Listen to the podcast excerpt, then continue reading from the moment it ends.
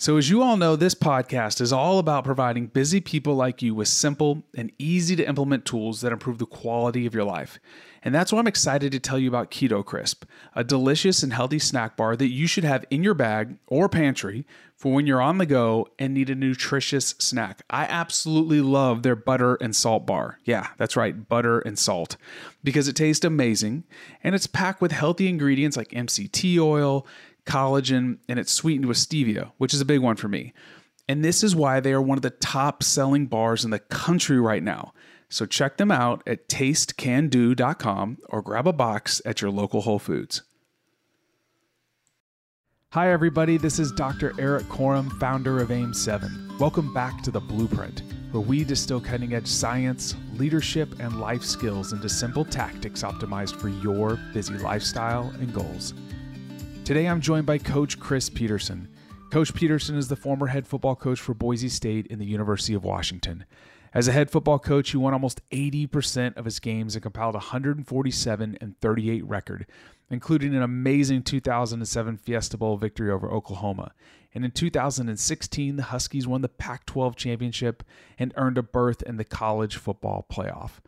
He again won the Pac 12 title in 2018, but in 2019, Coach Petersen left football at the peak of his career because, as he describes it, he was paying attention to the wrong scoreboard, society's scoreboard, and not building a strong game plan for his life.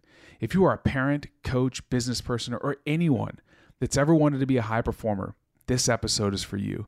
Coach and I talk about ego, building a strong culture, adaptation, hiring, and so much more.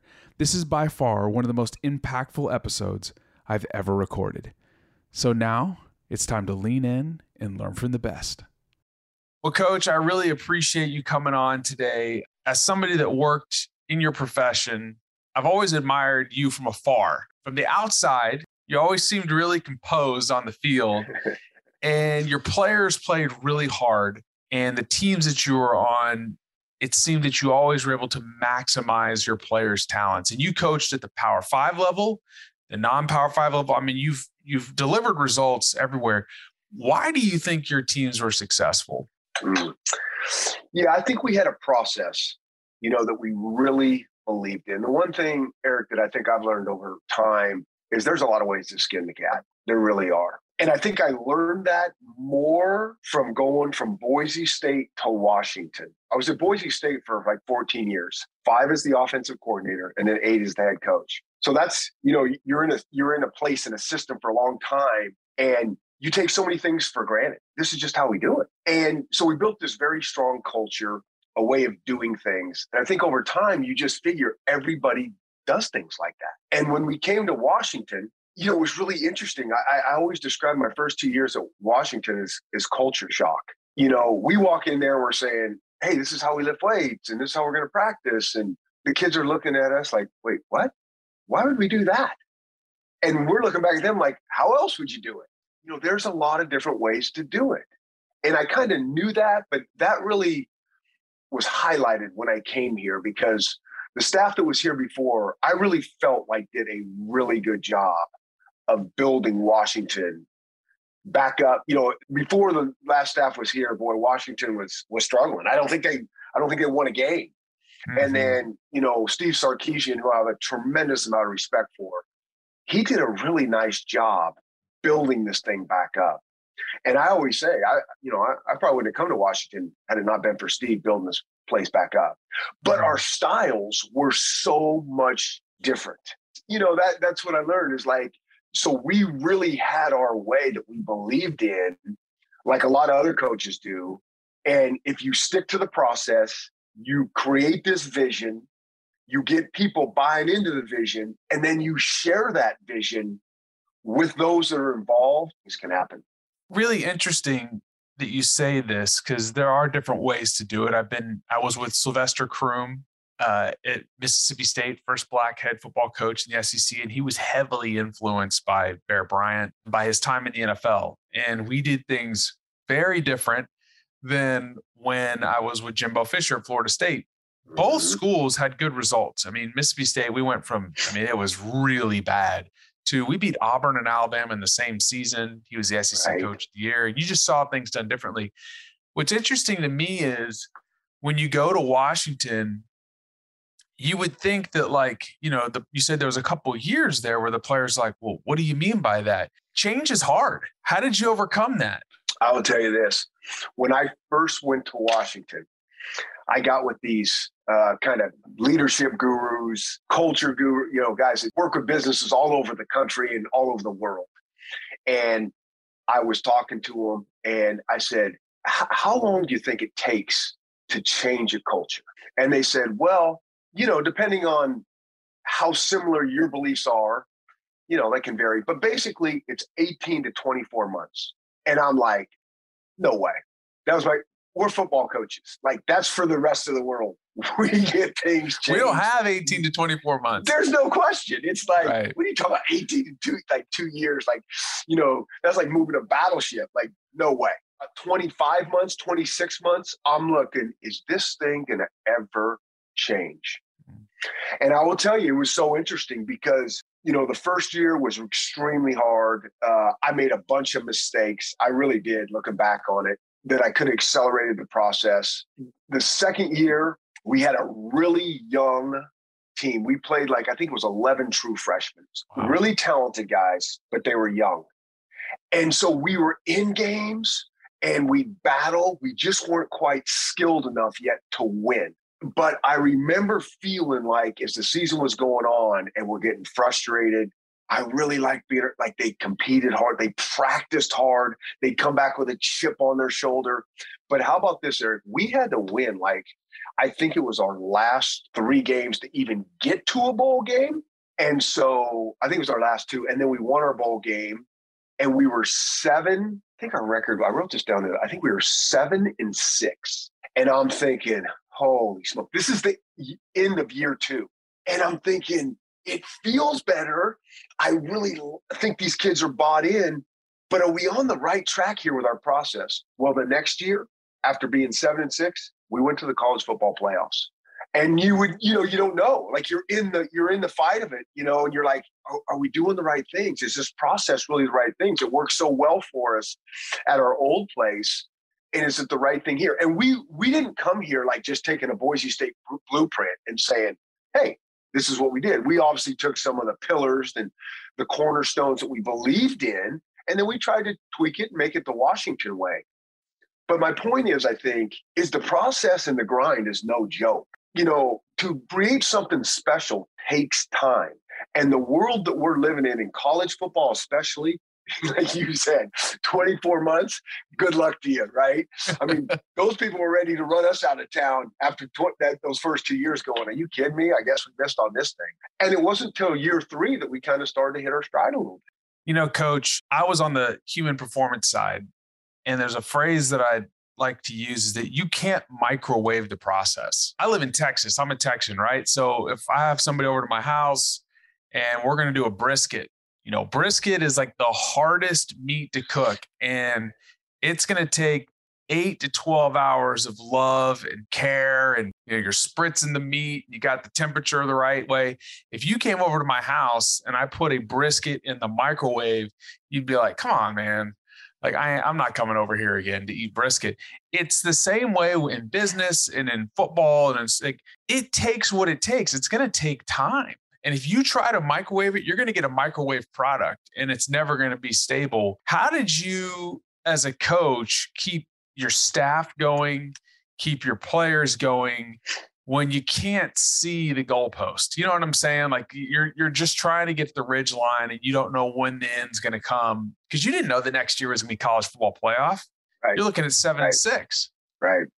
That's why I think you. That's why I really think it's important to have a philosophy. You know, I just really think that like a way of doing business. And what is the culture that you're, tr- you know, and I don't even like, I, I've joked that I don't even like talking about culture and those type of things anymore because it's just that word is used ad nauseum. It's just like, oh, here we go again. You know, everybody talks about how great their culture is and, you know, this and that. And it's not great. Most cultures are not great and it, it is very very difficult to get a really good culture and you know, once once you feel like, hey, we're getting close, you go to the college football playoffs. It might be more work sustaining that culture than it was to even get there. So you have to have this belief system that is just unyielding and you know it. And I think it comes from your heart. And I think this you have to believe that even if it doesn't work and we go down, I'm going down this way with these beliefs, with this way of treating people, with doing business this way. That's what I think. And I think when it doesn't go your way, you start kind of maybe grabbing at straws. And I learned this really early on at Boise State. We were going to get a philosophy and a way of doing business because I it was like train tracks. So if things got really good for us, which it was pretty good there during our time there, that we wouldn't get full of ourselves and get off track. And when we hit some bumps in the road and some dips and all those things, we didn't start grabbing straws. And so we latched onto that mentality right away, created a really cool philosophy. And then as the years went on, we tried to adjust and adapt to stay current to what's going on in college football. Would you mind breaking down a little bit of what your philosophy was, or maybe some of the core values or pillars that held up your program? Yeah, you know, there, there's a lot there. I think it starts with the type of people. That's what it starts with. It starts with, and, and, and I would talk about stacking the deck. That's what I think it is. It's you're stacking the deck for yourself. You have to get the people that are about the things you're all about. So when we would recruit kids or I would recruit new staff members or coaches, I sugarcoated nothing. Like I really wanted them to know what they were walking into, what they were going to get themselves into, because I understood it. Like we started this conversation, there's a lot of different ways to do things. And I'm under no illusions that our way is the only way, the best way, but it's it's the it's the way that we know it, and this is how it goes. So, you know, in recruiting meetings with kids, the coaches would say, Do you have to say it like that? Do you have to be so blatantly honest with them? And I'm like, well, you how else would you, you know, like it's just going to come back to get us anyways. And so, you know, it was just about re- getting these kids that, and we didn't sugarcoat it, that like you're going to work harder than you've ever worked in your life. This is going to be the hardest thing that you've ever done, the things that we're going to ask you to do on and off the field. This is not Disney. Like this recruiting thing is all fun and games, but when you get here, those great uniforms and the size of that stadium, that just doesn't even matter. That's going to wear off in two weeks. And then it gets real with like the people that we surround you with and the people that we put in the locker room next to you and how we're going to build this culture and how we're going to treat each other. Like that's the real stuff. So I think, you know, it starts with stacking that, getting the people that you really, our kind of guys were guys that just fit the profile that we were looking for. And we would say real, you know, generally, they were big time players, really good dudes that we just wanted to be around. Okay. And so, but there was more to it than that. We actually had broken it down into, we called it performance skills, or you could even look at it as performance character and then relational skills or relational character. We never let that out in public, but we really knew what we were looking for in these kids. But it was really interesting. You know, so many people thought like, oh, you're trying to find these Eagle Scout kids that come from these, you know, two parent households that, you know, do nothing wrong. It wasn't that at all. It was just a certain competitive profile, you know, a relational profile. Like, how were they with their teammates? Did they care about it? Did they care about the. And so we did a lot of homework with that. And we just called them like OKGs because we'd always say this the recruits will tell you who they are. You just got to believe them. So we would ask a lot of these questions on, you know, getting this profile right. And so that's, you know, that's how we, we started by stacking the deck. Sounds like you just reverse engineered the end result. I want this type of guy, so then we're going to do these type of things to suss that out. And that is in any situation, whether you're in the military, you're selecting for a special unit, or you're in football, you're in business, you really have to start with who do you want on your team. When I started my company AIM 7, the first thing I did was I I spent months working on the core values of how we would treat each other, what the product would represent, and then as I'm bringing people in, I'm trying to filter them. Are they good stewards? Are they going to be good stewards of our money? Are they going to be good stewards of data? Do they want to build a sense of community with this thing? And if you don't have that and you compromise on that, you're going to get cracks. Um, and it showed with you guys because, quite frankly, I mean, I remember the 2007 game, but those games don't happen, or this Fiesta Bowl, that stuff doesn't happen unless you built something really, really special. And, and you sustained it. I mean, you had almost an 80% winning percentage. I know that's probably not something you want to talk about, but I mean, the results are the results. You know what I'm saying? when you, you know, Boise State, you can get a certain caliber of athlete from a standpoint of height, length, weight, speed, frame, etc. You go to Washington, you can now get a different caliber of athlete. It just is what it is. Did anything change with your OKGs? Was know, it hard so to stay disciplined to that? Well, so that's the process that I was talking about. It was okay. not hard to stay. And it was so interesting because when we came over here, and a lot of the Washington fan base kind of knew about this OKG thing, and they wanted no part of it. They're like, no, we need better players than that. We, we we're not into this okay because that's what I was saying. They were talking about like, oh, they're kind of not really great players, but really good kids. And I'm like, what what are you what are we talking about here? First of all, we had a lot of NFL players, a lot of NFL players at Boise State. We really did. I mean, we got the right guys for us. We see ourselves as a developmental program. They bought in. You know, it, it was really a cool process to watch. Now, when we came to Washington, yeah, we would say this like talent level is our floor. So maybe the talent level could rise a little bit. The character is going to be our ceiling. And so the process was not different. Like, so we would watch the tape and we would, I would always say this to our guys. they bring me, you know, a tape or we'd be watching, you know, recruiting tape on the computer and all this stuff. And they're like, what do you think? And I'm like, yeah, I think he's good enough. And they're like, what do you mean good enough? Like this guy's being recruited by, you know, so and so and so and so. He's got 27 offers, and you're saying he's good enough? And I'm like, listen, the talent is good enough. I can see that. But what's going to make him successful is all these like, you know, all these other performance skills, the relational skills, and we don't really know how that's going to go. So that's where we kind of got into like trying to stack the deck and asking questions to a lot of people, their coaches, the assistant coaches, their parents, them, because they're 17 year old kids that are still growing. And then they're going to go away from home. I would say this, and I would jokingly say this, you know, we're dealing with like the dumbest age group in America 18 to 22 year old males.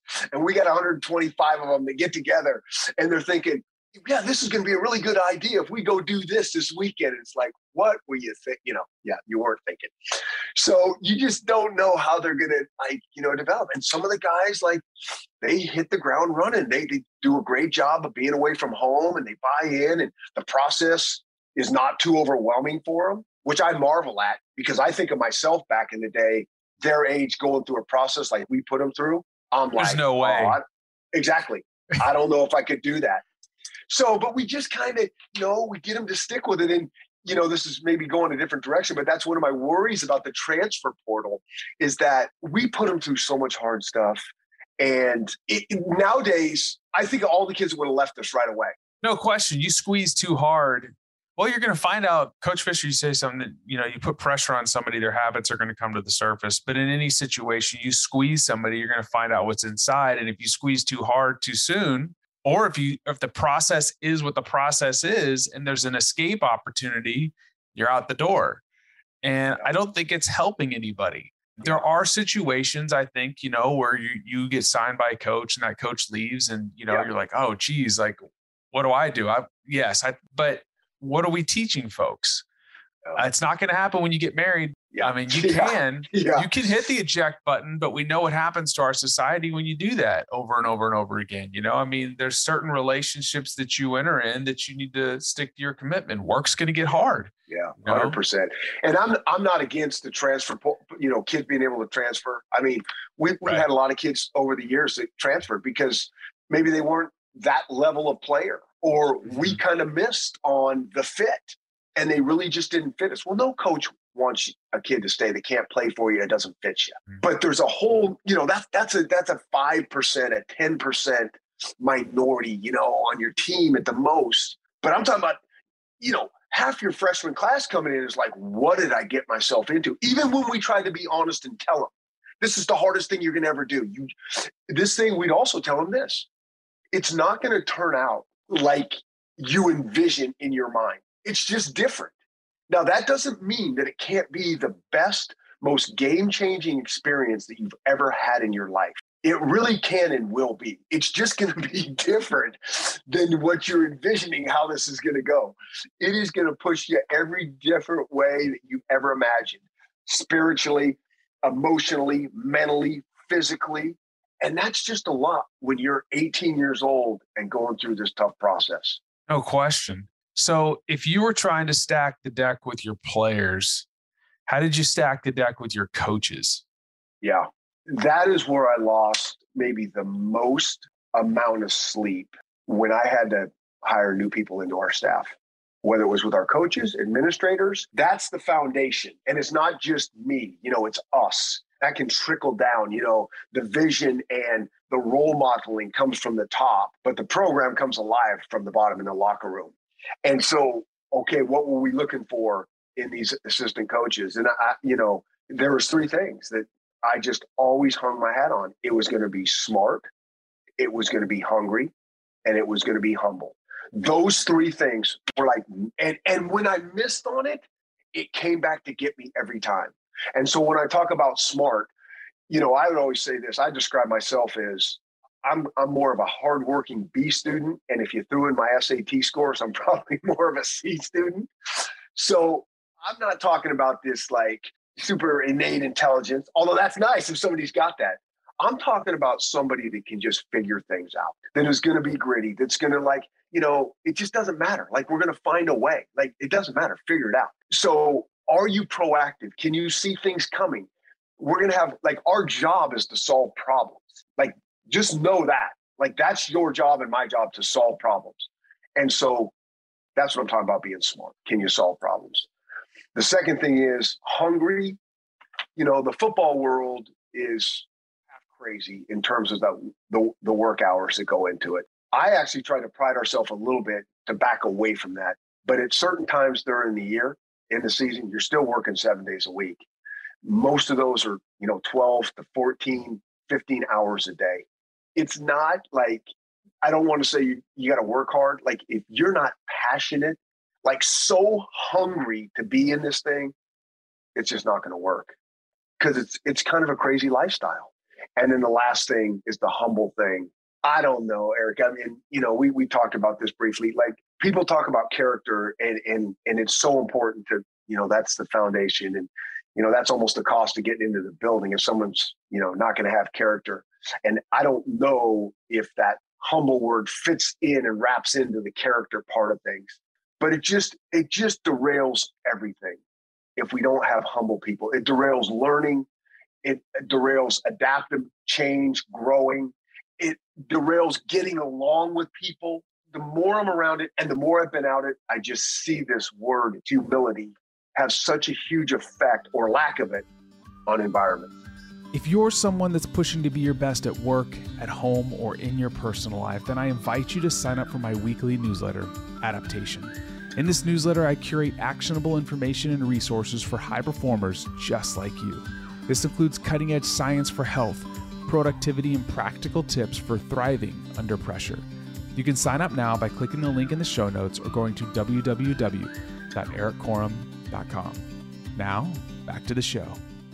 Yeah, coach, we had that discussion, and it's something that in my life I want to cultivate more of. I don't think anybody's ever arrived. But the hard thing is, is when you got somebody that's ultra talented, you know, there there is a little bit of, you know, ego there in the sense that I can get the job done. Whether that's a player, whether that's a coach, they're really confident in their abilities.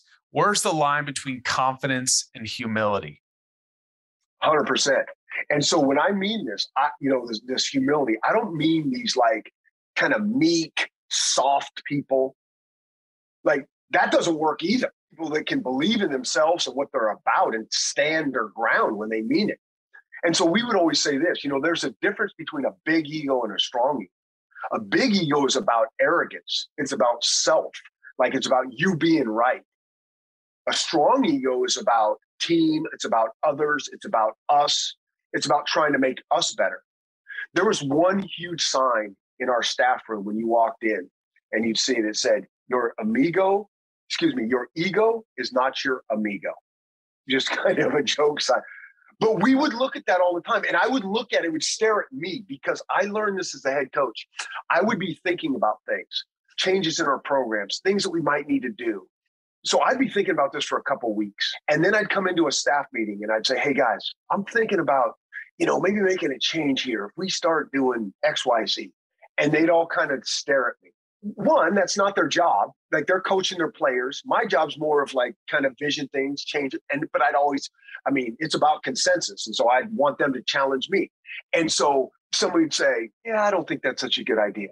And I'd say, Okay, why? And they'd throw something back. And I'd already thought this out. And I'd say, we can counter that problem by doing this. And they'd say, yeah, okay. And somebody else go, well, I, I, I, don't really like it either. I'd say, why? And they'd say, because of this. Well, then I'd start getting, I could feel it in, like I'm starting to get irritated that this is a really good idea and they're not buying into it. And I could feel it in my stomach. And I almost would get to the, That's so I'd say, guess what? We're going to do this because I'm the head coach and we can't, and I can do it. And I would always use that example as that is your ego is not your amigo. Like that's you wanting to be right, thinking you have all the answers. And because people push back on you and they're not on board, that's ego. It's not intellectually honest. Like, in, I just love that word being intellectually honest. It's like, hey, we're chewing this up. You're, we're debating this, and we're just trying to make it the best for the Huskies. And if we really think at the end of the day, this is the best thing for us and everybody's on board, or most are on board, great. And if not, okay, back to the drawing board. Let's figure something else out. You know, I love this um, in business. There's, uh, I've been hearing this quite a bit lately. These questions with CEOs, and they're like, you know, how how many times a year do you make the gut decision? And you can only have that card so many times. Otherwise, it needs to be something that's data driven or like there's a real reason that we're doing this. Like the, the signal is so strong that you can line everybody. Yeah. And, you, and if you're doing the, well, it's because I'm the head coach or because I'm the boss, uh, more than likely you're probably going to be wrong. Unless it's just something, you know, it happens every once in a while. There is no data, there is no this, there is no strong signal, and you just got to go with your gut but I get it. That makes total sense. You better believe that that's going to be in the first office building I have, uh, especially being in Texas. That that's that's phenomenal. Coach, I got to ask you. Um, you had a wonderful football career, from all the measurables, you know, that the world would look at. You handled yourself in the in a great way, excellent reputation, and you went out at a time I love how everybody calls it the profession. Like there's no other profession, but you left the football profession. It's like the mafia. You're yes. They want to keep pulling you back in, but it's like I can't get away. I can only imagine your phone uh, or your agent gets, you know, hit up. But you left it kind of what many would people would say is your peak of your career. You know, you're kind of in those prime, you have the most wisdom, the most experience, all this stuff. Why did you leave at that time? You know, there, there's um, this wasn't this i think was a maybe a longer time coming. So when i was at boise state i was energized and i mean really driven for almost all my time there. And my last probably my last year there we had a lot of opportunities to leave boise state during that time but it was just i, I never really even entertained those offers because i was so driven and excited and still energized what we were building there. And then the last year something started to change. I felt like I wasn't being as good of a leader. I felt like I was short with people. I was starting to get cynical. We won most of our games, and then the press or people would be coming at us. Well, why why was that game so close? You know, and that's just part of the job, answering those type of questions. But like things started to really get under my skin that didn't bother me near as much. And I was really sliding backwards in terms of being the type of head coach or being the type of leader that I needed to be. And it's funny because my wife felt this coming that year and she kind of watched it from afar.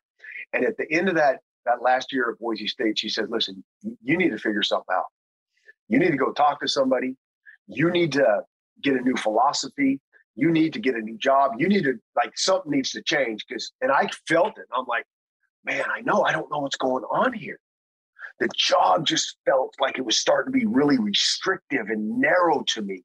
And I wasn't enjoying parts of this process that I really needed to embrace. So when the Washington job came along, I thought this, and I thought, you know what I need? I think I know what my problem is. I just need a new set of problems. And I'm embarrassed to sit here and tell you this today that that was kind of my logic. That I'm thinking that what I'm going to do is take my old problems, throw them away, get a new set of problems, at Washington because I was under no illusions that coming to Washington was going to make my football life easier. I knew it was going to be harder to win games, way harder than we did at Boise State. So I'm going to take my old problems, throw it away, take my new problems at Washington, and that's going to solve my problems. like I'm thinking, I just need new problems. No, what you need is a new mindset, is a reset, is to recalibrate. And this job is so 24 7, 365. It is hard to build in recovery skills. And I just didn't have them. I didn't have someone to talk to. I didn't have recovery skills. And so it's like a long, like eight years as the head coach, 24. I would be on vacation. I'm not on vacation. I'm taking calls every day of someone on a program. No time down. You know, and I don't know this at the time that I'm just basically worn out. Go to Washington. And then I tell you, it's culture shock for two years. Well, it's just almost numbing and blurring for two years. But you're in the fight so hard. It's it is a new set of problems, and you're you know, you're just going so hard. Then again, I get to the you know, the end of year five, and I'm starting to have the same thing, the same feelings, because I just really never got healthy enough. I didn't have, you know, a great game plan for my life on how I wanted my life to be. I didn't have great self talk. I didn't have recovery skills. All these things I've learned since. So, anyways, going into my sixth and last season, same thing happened. We underachieved because of me not being at my best. I'm having these same thoughts, and I'm like, I cannot make sense of this. Why do I feel like this? I have the greatest job in America. I have the greatest kids in this locker room. We have an unbelievable staff, and I'm not appreciating and enjoying this thing. And my life is flying by. And the only way I know I'm going to be able to have a chance to make sense of this is to step away, talk to a lot of people, and get perspective. And that's what I had done for the last two years. And it's it's been the hardest thing I ever had to do. One of the hardest things in my life to step away from this job. And but it's also been the right thing and the best thing.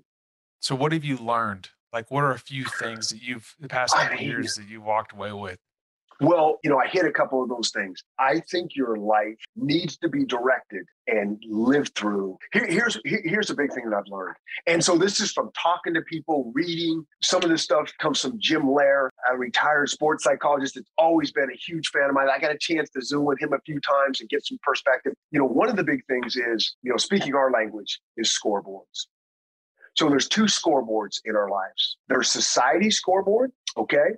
And that's how we're raised from two years old.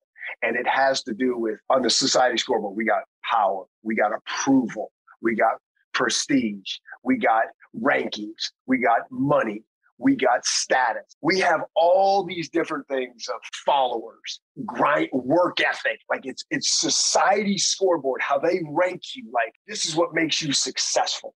And this starts when we're like two years old. It starts trying to get our parents' approval you know, and then it goes into kindergarten trying to get gold stars.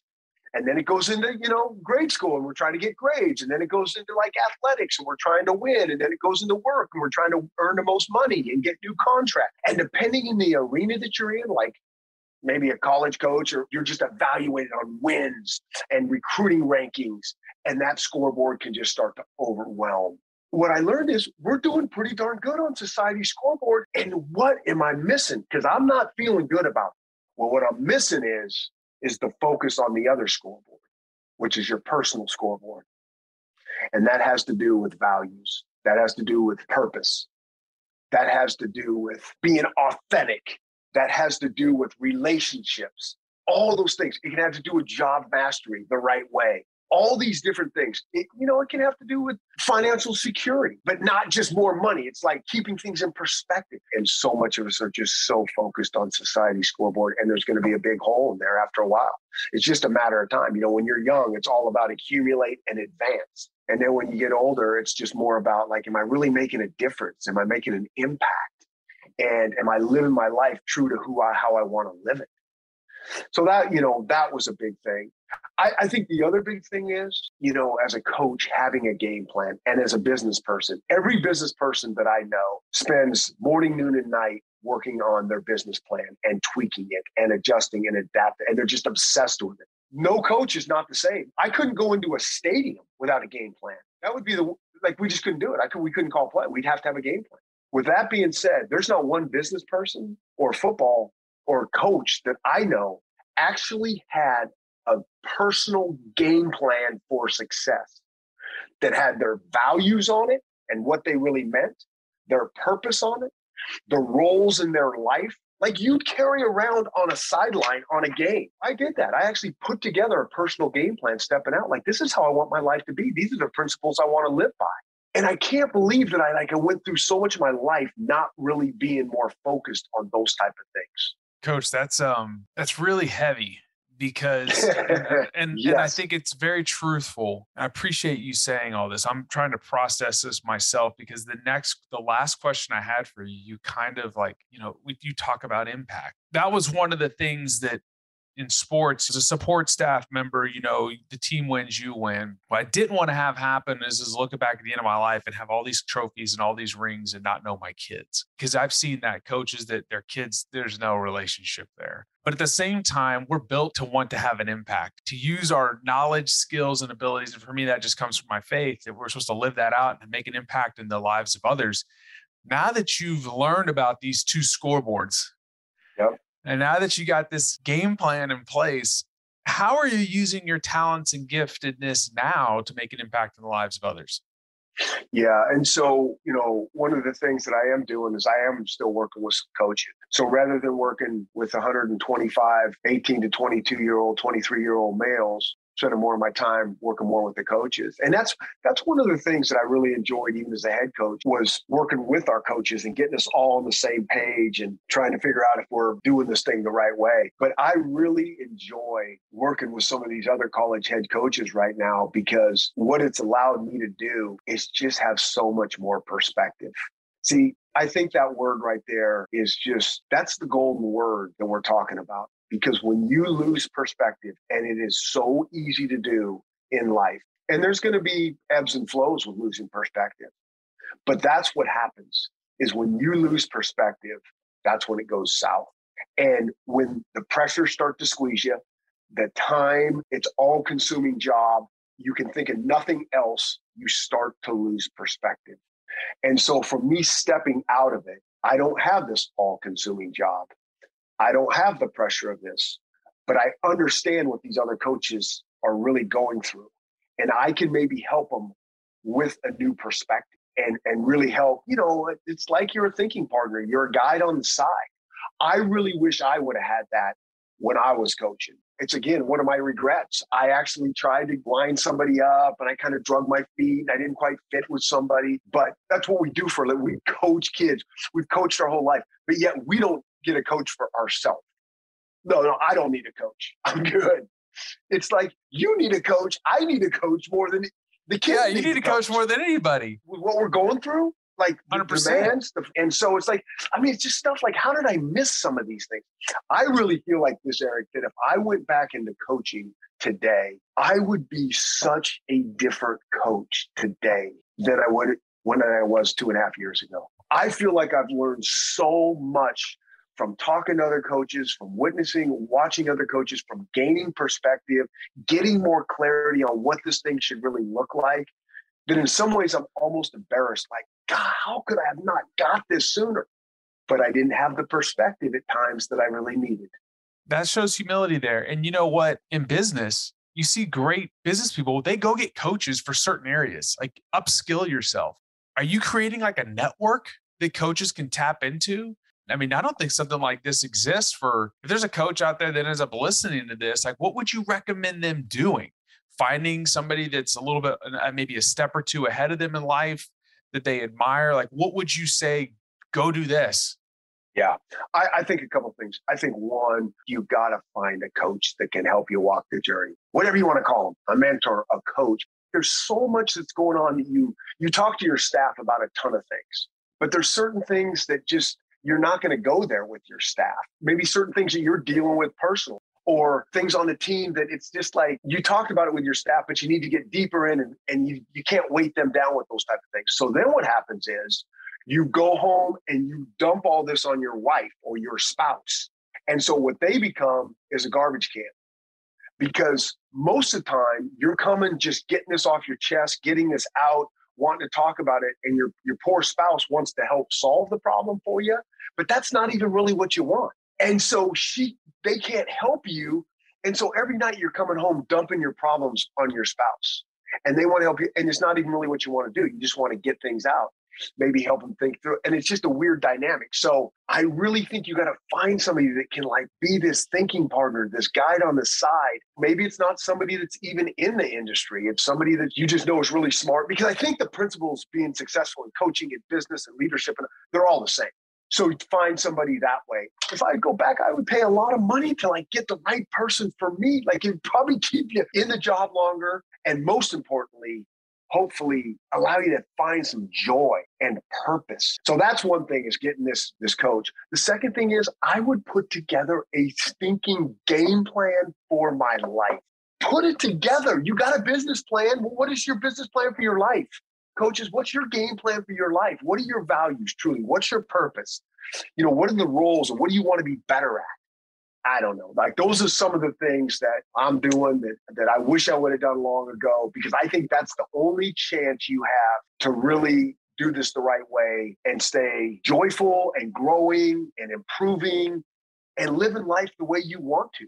I think there's certain environments that are so tough, Erik, this coaching world right now being one of them, that I'm not even sure it's possible that this is like a, a, healthy, that you can be healthy mentally in this space. But I know this you got no chance of being healthy mentally unless you do some of these things we're talking about.